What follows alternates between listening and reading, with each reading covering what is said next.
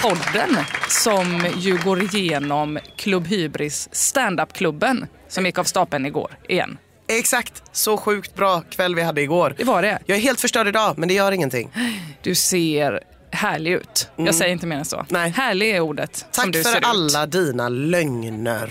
Igår hade vi fantastiska komiker som eh, Lisa Eriksson, Henrik Nyblom, Jenny Wiberg Hampus, Hampus Algotsson Algotsson. och John Gillberg. och Jan Gillberg. Ja. Och sen så hade vi ju framförallt en världspremiär. En stackars människa som körde sin stand-up-debut tre minuter på Klubb Hybris-scen. Jag tycker det är så läskigt, men det är så jävla fett att vi har det varje gång. Eh, Vi ger en person tre minuter standup-tid. Eh, En person som vi tycker är rolig i något annat sammanhang. Eh, Och igår var det ju faktiskt lite speciellt för att turen kom till Anton, även känd som Skrattis. Alltså rikskänd, kanske Sveriges kändaste stand-up publikperson. Ja, går på all stand-up som finns, i alla fall i Göteborg. Ja. Sitter längst fram, har säsongskort i alla klubbar, skrattar högst av alla. Anton har ju till och med blivit ombedd av vissa komiker när de ska spela in specialer till Spotify eller till eh, Netflix eller något sånt där. Att inte komma. Han har fått betalt för att inte komma. för att det känns liksom Ja. sabbigt att någon sitter och skrattar 8000 gånger högre än alla andra. En rolig grej är ju att han berättade det ju inte för någon. Nu ska jag ju inte avslöja vem som kommer köra på nästa Klubb Hybris men det är en person som också går på mycket standup och ofta finns i publiken. Och den här personen hade ju sagt till Anton, jag ska köra på Klubb Hybris, jag är så himla nervös. Varpå Anton hade sagt, ah men det kommer gå jättebra. Inte nämnt, eh, det ska jag också imorgon. så han mörkar den lille jäveln. Det var inte som Helena förra veckan som eh, drog ihop eh, styrkorna kung och fosterland Just det, alla sina polare. alla sina polare. Utan det är olika strategier ju. Mm. Jag körde ju samma som Anton, mörkade mig in. Det var bara dig jag höll i handen. Men jag sa inte till någon annan att jag skulle köra. tror i och för sig Anton hade två polare med sig. Ja. Men eh, jag vet inte om de visste att han skulle köra. Nej. För han såg sjukt obekväm ut när de kom fram och kramade honom. Ja. ja, det var i alla fall en tom plats. På riktigt en tom plats i mitten längst fram. Ja. Eh, det bo- borde jag kanske ha plockat upp men eh, där Anton brukar Det är ingen annan som vågar sitta där förutom Anton. Men där var det tomt igår. Och Anton, nu ska du köra om jättesnart. Ja. Hur känns det? Det, det har känts bra nu tills du frågade. Men jag frågade dig ändå på Instagram innan hur det kändes. Då sa jag ganska bra, det känns bra. Om jag minns rätt. Ja, just det. Först var det, Det- ganska bra, sen ja. ändrade du dig och sa att det känns bra. Ja, Ja, jag vet inte vilken av gångerna som var rätt. nej. Nej, nej men det, du ser cool ut ju. jag är jävligt cool. Ja.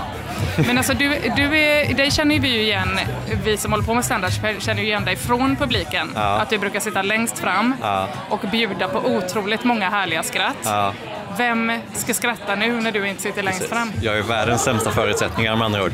Jag är den enda som inte kan uppträda för mig själv. Men jag tänker att resten av publiken, alltså vi också. andra som uppträder i alla fall, får paybacka nu. Ja, verkligen. Jag för hoppas det. vi Jag har hoppas det. Nej men det kommer bli underbart. Men, men hur har du tänkt liksom eh, när du ska välja ut så här, ja, men jag ska skriva tre minuter skämt. Mhm. För du, är, du kan ju skämt, det vet jag ju. Du har ju hjälpt mig med skämt till exempel. Alltså, du har ju sett så jävla mycket stand-up. Ja. Så att du kan ju formen för det. Ja. Och eh, Ja, Det är jag mest livrädd för att jag har hört så jävla många skämt och jag kommer ihåg typ en tredjedel av dem.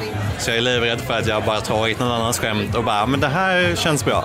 ja, Så det hoppas jag inte att jag har gjort. Jag tror inte det. ingen Jag kommer vet, veta. inte- jag vet heller inte hur långt tre minuter är. Det är också det. Så att jag, jag, jag har inte... Ja, Det är inte så noga Nej, hur jag långt tre hoppas det. minuter är. Nej, det är bra. Känns det svårt att det är tre minuter eller känns det som att det är en bra begränsning? alltså det är, jag, tror- jag tror att det kommer, jag tror att jag håller, kommer hålla det kortare än tre minuter om något. Jag, jag tror att det är svårt att fylla ut tre minuter snarare än att det skulle vara Klart man kan stå och babbla i 25 minuter om man vill, men då blir det nog inte så roligt. Det är nog bättre att försöka begränsa sig och inte flyta ut för mycket. Det är som att göra sexdebut, det är bara att gå upp och riva av det. Eller hur? Ja, Precis. så fort som Det är en möjligt. tävling så fort som möjligt. Men hur har du skrivit material? Har du liksom skrivit ner allting ordagrant eller hur har du liksom... Jag har inte skrivit, jo, jag har skrivit tre hållord på min mobil. Jag vet inte var på mobilen de är. Jag kanske borde kolla upp det innan jag går på scen. Men eh, nej, det är bara i huvudet. Så det är jag också jävligt rädd för att jag kommer glömma hälften. Eh, Men jag tror heller inte att det är en bra idé att stå och läsa där uppe sen. Så att jag vet fan. Du vet vart du ska i alla fall? Ja, ungefär. Jag har liksom tre hållpunkter så så länge jag träffar dem så blir jag nog nöjd tror jag. Det kommer gå jättebra. Jag tror det. Vi pratar mer sen. Ja, det gör vi. Lycka till. Tack.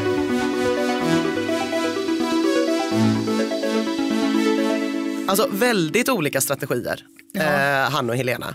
Helena var ju en person som man ville hämta silvertejp för att tejpa ihop. Hon var ju så påtagligt nervös. Ja. Antons nervositet syntes ju inte, det var mycket. Men det är bra, jag hade också messat honom på dagen innan och varit så här, hur känns det? Det känns bra. Han, jag frågade också så här, vad är din strategi innan? Och då var det ju bara att sitta väldigt, väldigt still. Eh, och eh, eh, inte dricka någonting. Alltså tvärt Helena som drack allting som fanns. Men eh, det ändrade sig också när han närmade sig gig. Då såg jag ändå han med två starköl i händerna. Alltså. Så att det kom någon slags eh, nervositet där. Ja, det ändå. kom där sen.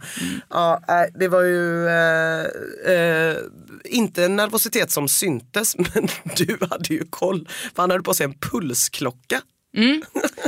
en sån wow, eh, Apple Watch eller någonting annat cool. Eh, eh, ja precis, eh, eftersom att det inte syntes alls på honom så sa jag så här, vad ligger pulsen på nu då? Eh, och då låg hans puls på över 100 i vilopuls. Och så sa klockan så här, du har suttit still i tio minuter. Varför har du en puls? Alltså klockan blev orolig. Men du, eh, gårdagskvällen hade ju tema som vanligt. Ja just det. Vilket vi hade glömde informera både komiker och eh, eh, publik om. Ja, just det.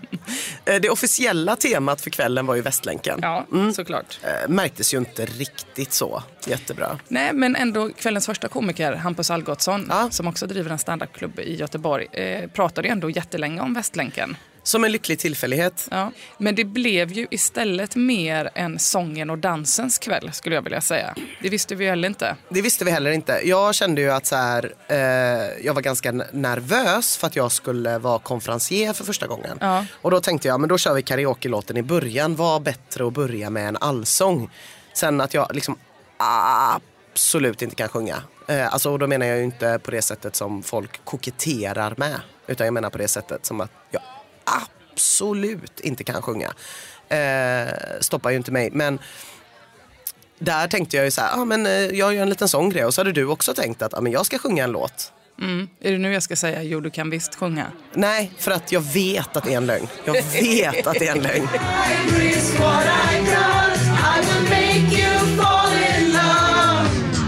De som trodde att de skulle gå på stand-up Mm. eh, fick ju det också. Men de fick ju också eh, alla de här extravaganta eh, sång och dansnumren Ja. eh, presenterade genom Ina Lundström, mig, Emma Knyckare och också Henrik Nyblom eh, som ju körde ett re- kopplade in en synt Och en loopmaskin. och en loopmaskin och körde eh, ett gig från andra sidan lokalen.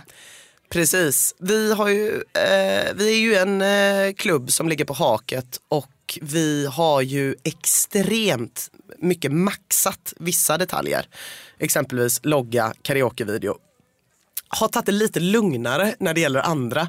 Exempelvis utbildning av eh, ljudtekniker och eh, tillgång till saker som telekablar. Ja. Kunskap om vad saker som telekablar är. Vad ska man med det till? Ja men vad ska man med det till? Innan eh, när Henke kom fick han ju springa till Holy Moly och typ hämta en kabel och det var hela den här grejen och var skulle han köra någonstans. Och han sa olika grejer typ ah, XR, TRC, THC. Jag vet inte vad han sa men jag nickade på huvudet och försökte låtsas att jag förstod. Jag gömde mig i en skrubb eftersom att det var jag som var tekniker för kvällen.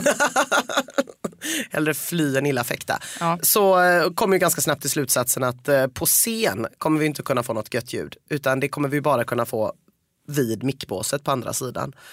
Eh, men jag tyckte det var lite gött för att det gjorde liksom, det, när man hade med den här allsången och allting runt omkring då blev det inte som att så här, ja, man vet exakt vad som ska hända. För så kan det ju vara när man går på stand-up ibland. Och det är absolut inte fel. Men det kan också vara så att man vet vilka komiker det är och man förstår precis hur de har tänkt med sammansättningen. Man förstår precis hur de har tänkt med ordningen.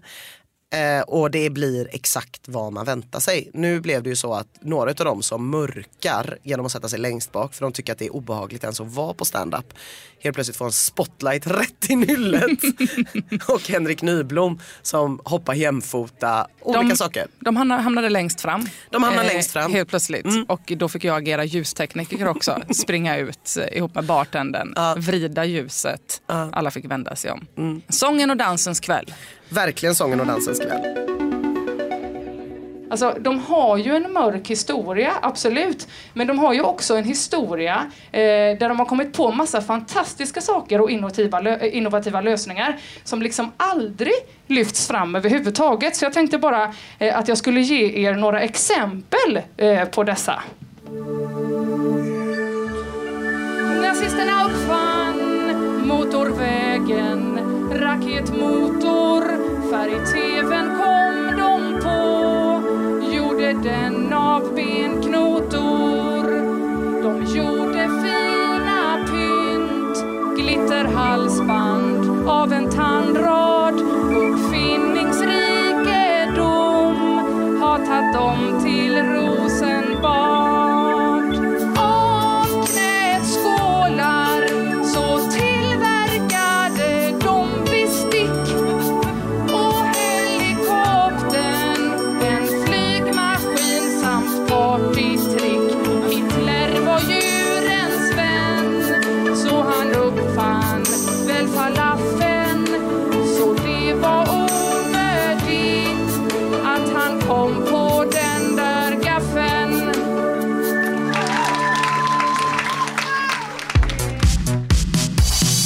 Sen det här med att vara eh, konferencier, det har jag varit i massa olika sammanhang. Men eh, för de som inte vet på en standup-klubb så är ju det bara att man så här ska presentera de olika komikerna och se till att publiken känner sig peppad och glad på vad som komma skall. Det var ju väldigt roligt för att det var ju din första gången debut som konferenser också. Du frågade ju mig innan så här, eh, Emma, eh, behöver man förbereda sig när man är konferenser? Och det frågade du mig tre minuter innan du skulle gå upp på scen. Och då kände jag, ska jag säga, ska jag, ska jag säga ja nu?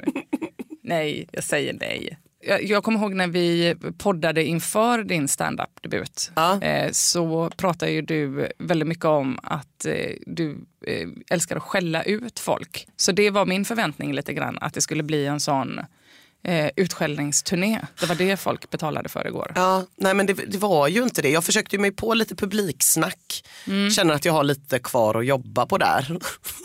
Eh, men idén är ju ändå att publiken ska känna så här, ja men vi är ett nu. Och också tänker jag eh, att publiken ska släppa den här idén som många har av att det är töntigt att skratta. Och med många menar jag i allra högsta grad mig själv också. Att eh, man liksom, och, och skratta är ju lite att visa sig svag och sårbar. Och typ det gör jag minsann inte. Eh, men då är det ju gött att kunna liksom ta ett jävla kommando av att så här, jag är den töntigaste personen i det här rummet. Eh, så du behöver inte sitta och försöka vara låtsas cool. Eh, Och då är det ju bättre att gå in känner jag när, när man ska göra såna här grejer med sån maxad känsla. Du vet när man är på en karaoke. Och så, Har hänt. Har hänt. Eh, och så finns det några som sjunger jätte, jättebra. Kristina från Duvemåla kanske? Ja, nu pratar vi inte om dig Emma. Eh, men, Synd. men, men det finns ju alltid några som sjunger väldigt bra. Sen finns det två olika strategier när man sjunger dåligt. Den ena strategin jag går upp fem stycken, obs alltid killar nästan. Eh, och så står där uppe på scenen och bara så här, buffar lite på varandra och bara så här, gud ska vi stå här? Okej, men du får ta mycket, du får ta mycket, du får ta mycket. Varje gång jag ser det blir jag så förbannad. Jag vill gå upp och bara lavetta skiten ur dem allihopa. Man bara, du har tagit den här jävla scenplatsen nu och så ska du stå där och vara låtsasblyg och typ vara oh, och vara för cool för att stå på scen. Lägg ner din töntjävel. Detta händer också tjejer vill jag säga. Ja. Tjejgängen fem, men då är det alltid att de sjunger Spice Girls Wannabe. Det finns bara en låt för fem tjejer, Ja. tyvärr. Och det, det, och det är bara så här, det, det är för tradigt liksom. Eh, det spelar väl ingen roll om man är cool eller inte, men ändå bara tar Mm. den platsen. Det är så här, ja, du har ju skrivit upp det på listan, kör. Det var den approachen jag tänkte jag skulle ha som konferencier igår. Ja, jag ja, hoppas ja. jag lyckades med det. Fördelen med Göteborg, alla säger så, Göteborg är världens stand, bästa standup-publik och sånt. Alla som kommer från Stockholm, för i Stockholm skrattar nämligen inte folk. Har ni märkt det? De tycker det är så lite töntigt att skratta. Så varje gång de skrattar så är de lite så. De vill liksom inte visa att de skrattar för det är liksom inte coolt där. Medan vi göteborgare ju gärna så slår oss på knäna, skrattar med magen liksom. Och det tänker jag att vi ska göra nu men för att vi liksom ska komma i en riktigt god jävla stämning här. Och det här med att skratta är ju också väldigt speciellt, alltså som du pratade om nyss. Eh, att folk skrattar. För det tycker jag är så sjukt. Framförallt nu, jag har ju precis avslutat min egen turné för, eh, för hösten och ska ut i våren igen. Men att, eh, för då ser jag ju publiken hela tiden. Jag kör 90 minuter föreställning liksom. Eh, där två tredjedelar är stand-up. Och, och så ser man så här, er, ni era sura jävlar, er ska jag få skratta ikväll. Och så är man så här, gud de, de har haft en så tråkig upplevelse. De kommer be om pengarna tillbaka. Och att man sen att de kommer fram till en efteråt och tackar för en trevlig föreställning. Eh, och de har minsann aldrig haft så roligt i hela sitt liv. Och då är man så här, men vad, okej. Och- för jag tycker det är så sjukt konstigt, här, varför visar ni inte? Alltså, för, Och så kom jag på att jag är ju exakt likadan själv. Att jag kan uppskatta någonting asmycket. Eh, men skrattar inte högt. Nej. Men jag gör ju det i ett rum där andra skrattar högt. Det är ju det som är det magiska med stand-up. Och det, det finns det ju forskning på också att så fort det är ett rum, det måste vara 100 pers. Vi tar in 100 pers på klubben. Ja. Det måste vara 100 pers för att man liksom ska dra igång eh, det automatiska skrattet eller man ska säga för att kunna dra igång varandra på något sätt. Mm. Och det gör man ju det när man sitter hemma och tittar på en tv-serie själv. Då skrattar jag ju, alltså det har ju kanske aldrig hänt att Nej. jag har skrattat Nej det gör högt, man inte. Nej. fast jag har sett den roligaste standupen någonsin i någon special eller så. Utan det krävs ju att man är... Alltså, så fort jag tittar med min, med, med min man, då skrattar jag ju. Ja. För att då är det plötsligt någon slags eh, upplevelse som vi delar. Nej men det är det som är så roligt. Jag hade inte fattat det innan jag började gå på stand-up. Det här jävla rummet och vad det gör med skratt och typ att vi är en källare. Vilket gör att skratten liksom studsar och inte försvinner ut iväg i evigheten. Typ. När man har kört stand-up någon gång på något ställe där det är svinhögt i tak och skratten bara så här dör och försvinner. Här känner man ju att så här, mitt skratt är i en god bubbla med andra. Och där får den vara en Mm. stund. Hur var publiken igår då tycker du? Jag tyckte publiken var jättebra igår. Eh, var, förra gången sa vi att det var en tredjedel feminister, en tredjedel eh, Majorna-tjackisar Ja. och en tredjedel stand-up-killar. Ja. Typ. Ja, och nu var det lite mindre både feminister och majorna tjackisar. Det var, var det mer stand-up-killar då?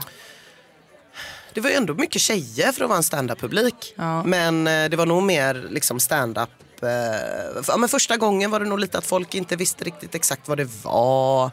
Eh, och så. Ja. Och nu var det nog mer att folk bara, ja men det här är en bra klubb liksom. Och lite vad som helst kan hända. Lite vad som helst kan hända. Så här, så här blir det. Ja.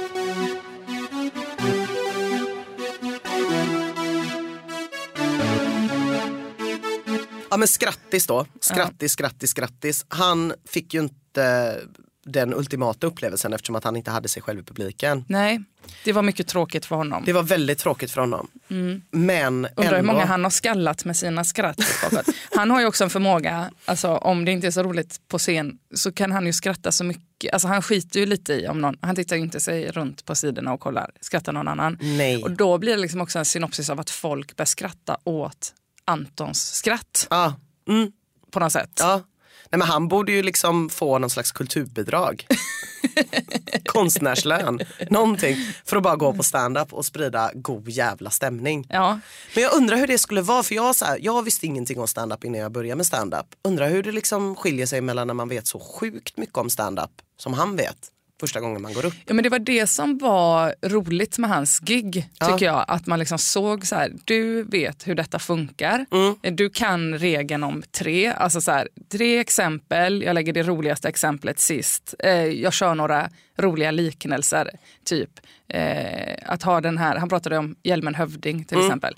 Den här hjälmen är som. Ja. Eh, så, så att han kunde ju eh, reglerna, eller vad man säger. Mm, man kan ju skita i reglerna också. Det så mycket var, ganska mycket så var det ikväll. Att Ja. Folk bara sket i allting på något sätt. Också en sån stil, tog på sig en t-shirt. Mm. Eh, visst, det är det man har eh, när man- när man står upp här. Rulla sladd gjorde han ju mycket också. Det kändes Ah. också som en medveten grej. Så här. Jag rullar upp sladden lite grann, håller den i handen på ett jävligt skönt sätt. Ah, det ser tänkte inte jag proffsigt ut. på. Ja. Jag, Eh. jag kände bara ett omedelbart lugn när han gick upp på scen för han kändes så jävla lugn. Han kändes jätte, jätte, jättelugn. Mm. Eh, vi lyssnar på en del utav hans gig tycker jag. För här kommer Anton!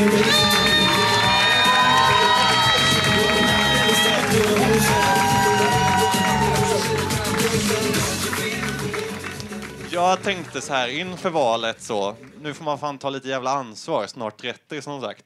Eh, och fan kolla upp vad det finns för partier att rösta på. Man har hört talas om eh, man har hört talas om Vänsterpartiet, det bor i Göteborg. Eh, men jag kollade på internet, det finns andra partier också. Då hittade jag Finalpartiet.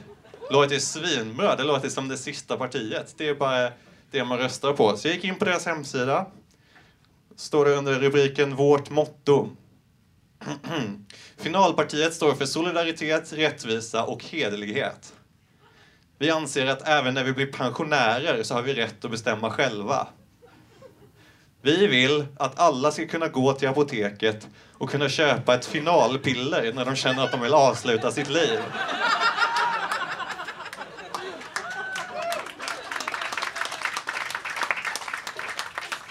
Och jag tänker så här, man får tycka lite vad man vill om aktiv dödshjälp. Men det känns lite som att ta det lite mer som en klackspark och bara säga så. Äh. Det jag tänker lite så här bara, man, man sitter hemma, man har lite tråkigt i soffan. En sambo kommer hem så. Eh, oh shit, jag kom på vi måste köpa mjölk, vi har slut på mjölk. Jag ska bara gå ner på hörnet och, och fixa lite mjölk till frukosten imorgon. Ja, absolut. Ja, är det något mer vi behöver? Nej, jag tror inte det. Eller vänta, skulle du bara kunna köpa med ett paket pinalpiller hem också när du ändå är ute? Eller man står så på jobbet och så rotar man här så hittar man i, i Pren, man hittar Treo, man hittar aldrig det man behöver. Hojtar man till Kerstin så bara Kerstin, var, har vi slut på finalpiller igen? Vad är det frågan om? Och också, jag, en sista undran jag har vad gäller finalpiller är vad, vad ska det stå på bipacksedeln?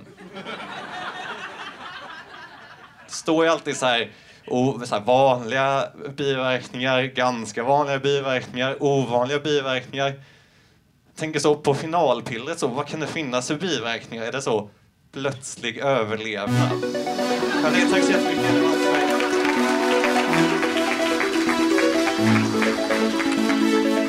En liten bit fick man höra. Ja, Och det är ju jävligt mycket mer än man brukar få höra från eh, live stand-up. ja, eh, ja, man får ju aldrig höra live stand-up inspelat egentligen om inte komikern själv har valt att släppa det. Nej. Och när man släpper någonting på eh, band, på band, ja, men som ljud eller film, då skrotar man ju oftast det materialet. Som är så här, "Nu, okej då kan jag inte köra det här på scenerna längre. Nej, Eftersom att det är en färskvara. Eh, eh, man kör ju, alltså, det är ju lite som idrott, stand-up. Eh, det ska verka improviserat. Att det är det som är hela skärmen. Eh, och det är det ju också stundtals. Alltså, det brukar ju vara mycket i ett stand-up-gig som är improviserat beroende på hur länge man kör och hur etablerad man är kanske. Eh, men att det är det som skiljer det från teater. Eh, att det är så här... eh, det kan hända lite vad som helst. Men ofta så slipar man ju på ett material under en hel säsong till exempel. Eh, Och sen mot slutet av säsongen, där vi är nu, så toppar man det och sen så har man kanske 20 riktigt starka minuter Ja. som man sen väljer att spela in. Eh, ja men så. precis. Jag har hört om flera nu som, när man har snackat med folk som släpper grejer just för att sluta behöva köra dem. Att man liksom säger, nu är jag trött på mina skämt. Ja. Då släpper jag eh, en halvtimme, 20 minuter med de skämten jag har kört i höst. För det tvingar mig att skriva nytt. För skam, skam, skam-tanken på att man skulle då köra någonting som man redan har publicerat någonstans är så stor. Så att det är liksom som att elda upp sitt material. Ja, för då försvinner förtrollningen på något sätt. Ja. Alltså att man bryter avtalet av att det ska verka vara improviserat. Ja men precis. Mm. precis. Så därför får ni inte höra de andra komikerna i den här podden. Nej, Men ni fick höra en bit av Anton. Anton, Ja, nu var det, nu var det gjort. ja. Hur känns det? Så nu känns det, nu har jag typ glömt det, känns det som. vet inte om det är bra eller dåligt, men det bara kändes så här. När jag, precis när jag kom av så var det lite blod i adrenalinomloppet, men inte så mycket kände jag. Det var verkligen så. Jag kunde inte sitta still, var tvungen att gå runt här bakom och bara göra någonting. Vad gjorde du då? Jag då? vet inte, jag minns inte. Fråga, fråga Marcus vad jag gjorde, jag har ingen aning. Men eh, jag kollade ju på din pulsklocka innan du skulle gå upp. Alltså 25 minuter innan du skulle gå upp. Ja. Och då låg den på... Jag vet inte. Alltså din dubbla Den var- den, vilopuls. Ja, den varnade om att jag hade för hög puls i alla fall. Fast du hade suttit För att stilla. jag hade suttit stilla. Kände jag- du av det själv? Ja, alltså fan, det, det har varit så här med nervositeten att den har verkligen kommit och gått under hela kvällen. Men just efter paus när jag kände nu är det på gång på riktigt liksom. Det var då det började kännas av. Det var då jag kände att okej nu, innan dess var det bara så här, ja ja ja det ska vara Ja, ja, ja, det är ikväll, men det är ju inte förrän ikväll. Ja, ja, ja, det är, det är ikväll, men det är inte förrän efter pausen. Men då var det så här, okej, nu är det. Så att, ja det Vad var det. ligger eh, pulsen på nu? Jag vet inte, vi kan kolla. Det kommer ta några minuter, så vi kan, ju- vi kan bara sätta igång det här så kan vi prata om det. Några minuter. Någon, några, några sekunder. Jag, Och- jag har ingen tidsuppfattning. För Det, nu känns du ju väldigt avslappnad. jag har jättehög puls fortfarande, men nu är jag mer som... Nu mäter vi.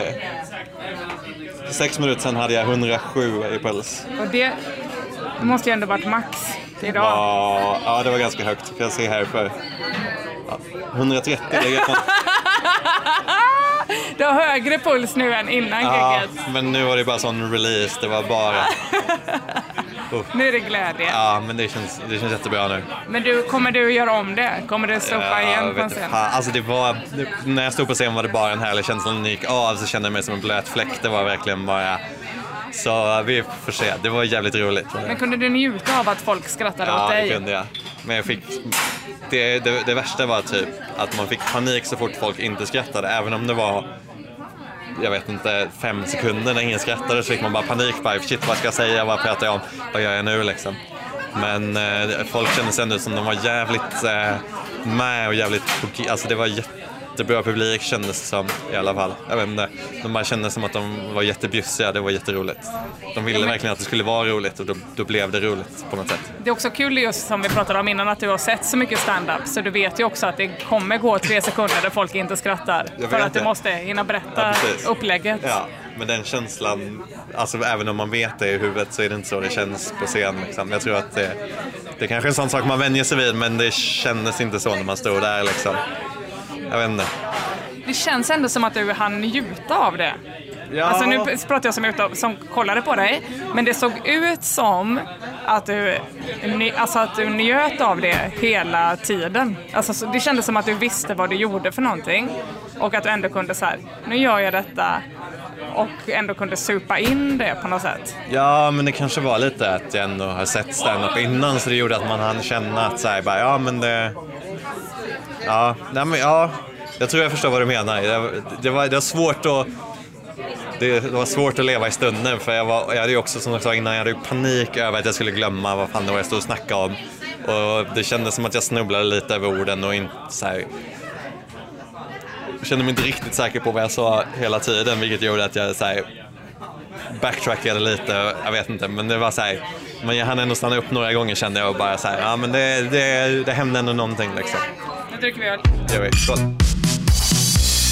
En komiker vi hade, eh, Henrik Nyblom, eh, var ju kvar här i stan efter att ha giggat i söndags eh, på Storan. Eh, och eh, det, är ju- han är ju intressant. Alltså, vi pratade ju lite med honom om hans första gig, eller så här, hans resa eh, och hans hybris på något sätt. Eh, men det vi inte pratade så himla mycket om det är ju att Henrik har jobbat på Norra Brunn som ändå är liksom den stora, alltså har varit det sen liksom eh, 80-talet. Eh, Slängda i brunnen går ju en gång till nu, eller Ja. i en ny slags tappning. Men eh, komiker som Babben Larsson och de här eh, började ju också genom Slängda i brunnen. Eh, så han, han liksom flyttade från Skara till Stockholm, började arbeta i disken på den här eh, massiva stand-up eh, institutionen, som man väl ändå får kalla det. Ja. Jobbar sig upp till att bli bartender eh, och kör nu stand-up själv. Eh, vilket är jävligt mäktigt. Ja. Och att han liksom inte börjar på Norra Brunn, vilket man skulle kanske tycka att Peppe som äger det eh, skulle kunna säga så här. Du får tre minuter här, där du ändå har jobbat i 500 år. Eller att någon annan, typ Schyffert och de som uppträder alltid bara, han är kul, släng upp han på scen. Ja. Utan att han ändå så här smygstartar eh, den traditionella vägen. Mm. Ja, på något det. sätt. Han hade ju ändå ganska bra banat för sig.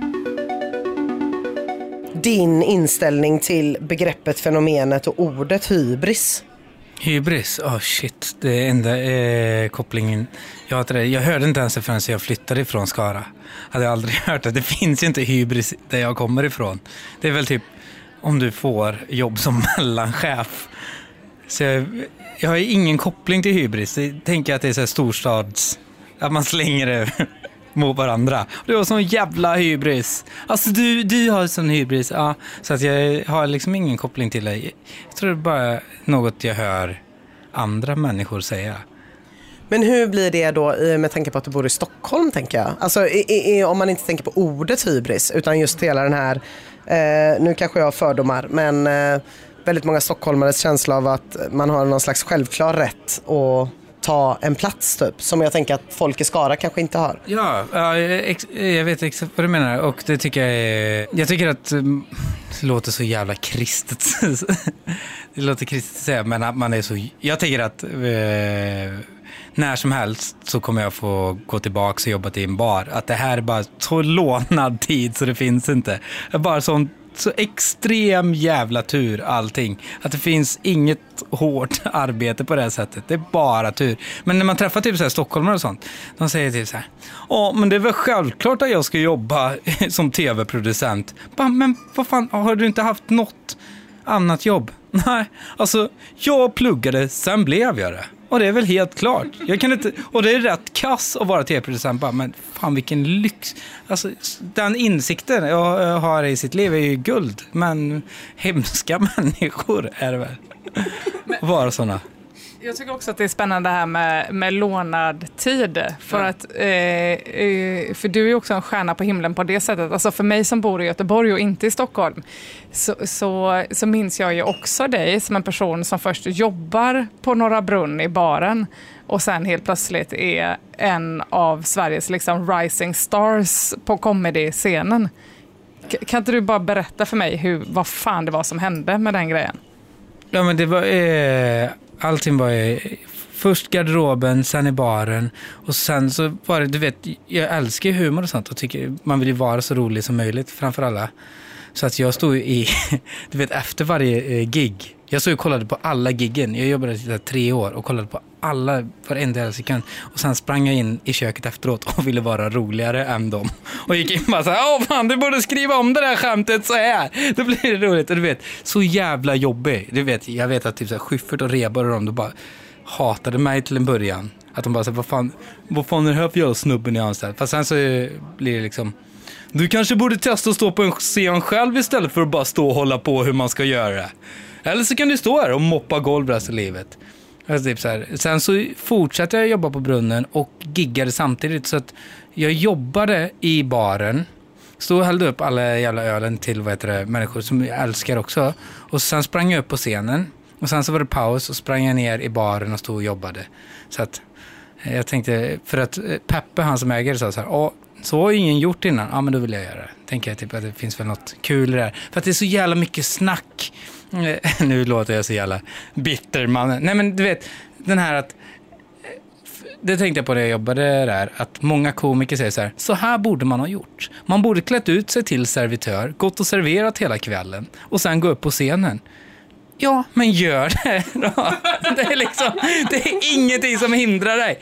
Bara så här, gör de knasiga grejerna. Så här, fan, vet du vad som vore jävligt sjukt? Det vore om man gick upp på scenen och så sprang man ut genom dörren och sen upp på scenen. Ja, men gör det. Så tänker jag alltid. Att får man feeling innan, det är liksom, bara gör din egna grej. Det finns ju inga regler som säger Men jag är så jävla nyfiken bara. På, liksom, första gången Mm. du gick upp på scenen då. Var det som att du kände så här, "Ja, men det här löser jag. Eller var det som att du var tvungen att typ så här vara låtsascool? Eller hur, vad, vad var din strategi där liksom? Nej, men jag är så, du vet, jag är så dålig på att komma ihåg text och jag, är, jag vet inte om det är, jag är lat. Eller du vet, så här, man kommer på saker helt in i stunden. Och jag minns att Petter Bristav första gången innan jag skulle gå upp så sa Petter så här, "Åh, bara en viktig grej. Prata inte med publiken. Och du vet, då sätter det som ett sån jävla grej i skallen. Ja, men då ska jag fan mig gå upp och snacka med publiken det första jag ska göra. Så det gjorde jag. Och så sen så är det svårt första gigget, för då går man över i en månad innan. Och så sen så är det ju, du vet, ens vänner som man inte sett på så jävla länge. Eh, som, eh, för att det kommer alltid ut en bild i sociala medier för att ens po- bästa polare lägger upp en bild så här. Nu ska Henke köra stand-up för första gången.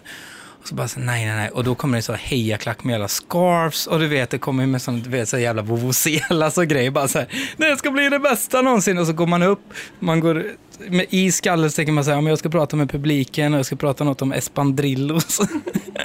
och du vet, och går upp och det är så dåligt och så sen så kommer de som kollade aldrig någonsin tillbaka och kollar på en. För de tänker så här, om vi har redan sett honom en gång, and he sucks så det... Vad var första giget? Var det på Norra Brunn? Nej, det var på Big Ben var det. Men det, jag tror att det kändes inte, då var det typ nästan att det kändes som ett så här påtvingat, alltså du vet så här, ja men du borde köra stand-up. Och det var kul, och det var kul att gå upp på scenen, fast jag tror att egentligen det, det första grejen jag gjorde var när jag gick upp och var Bob Dylan som blind. Eh, och klädde ut mig till Bob Dylan på Nisse Hallbergs eh, klubb som vi så jag fick köra på hela tiden där sen som vi startade tillsammans efteråt. Men då kände jag till så här, men fan nu fick jag göra något annorlunda i det. För då blev det en massa så här inuitmusikaler och liksom gå upp och käka kanel och gå upp och liksom vara blodig. Och köra, eh, nu gör jag sån citationstecken, riktig stand-up. Men vad, vad skulle du nu, eh, innan vi avslutar bara, vad skulle du tycka var riktigt jävla asläskigt att göra? Som in, det behöver inte ha med stand-up att göra. Men vad, vad, vad skulle du tycka liksom, du skulle behöva stålsätta dig för och typ ha ett motivational speech med dig själv i 45 minuter och bara nu kör jag det. Det är säkert någonting du redan gör ibland. Men Ja, alltså jag... Fan, du vet, jag är så extremt jävla... Men just det här borde jag ha motivational speech mot mig själv och prata seriöst. Alltså det är det jobbigaste jag vet. Jag var eh, förut idag med någon podd och så, så satt de bara så här, ja, vi är här för att prata med Henrik, berätta lite om dig själv. Och jag bara typ så här, fan. Allting i kroppen vill ju bara, du vet, stå du vet så här, man vill tramsa, man vill vara bara så här, någon helt annan person som har vinklar. Så det kanske man borde ha motivational speech och hitta den lilla Henrik. Där går fram och verkligen, vad känner han? Fast det är väl, vad heter det, eskapism i det hela. Typ så här, jag hatar ju mig själv så jävla mycket. Och det är väl därför man gör allting. Och det är också en rädsla om människor skulle ta en för seriöst i det man håller på med. För att, ja fan, det skulle hela världen vara förstörd. För det finns redan så många fruktansvärda saker som finns i den här planeten. som vi måste ta hänsyn till. Och då är är det det ju miljöförstöring du pratar om? ja, miljöförstöring och alla högerpopulism. Go vänster, rösta på Vänsterpartiet. Hej, hej Henrik Nyblom. 45 minuter tog det. Eh, I Sven Wolters hemstad Göteborg.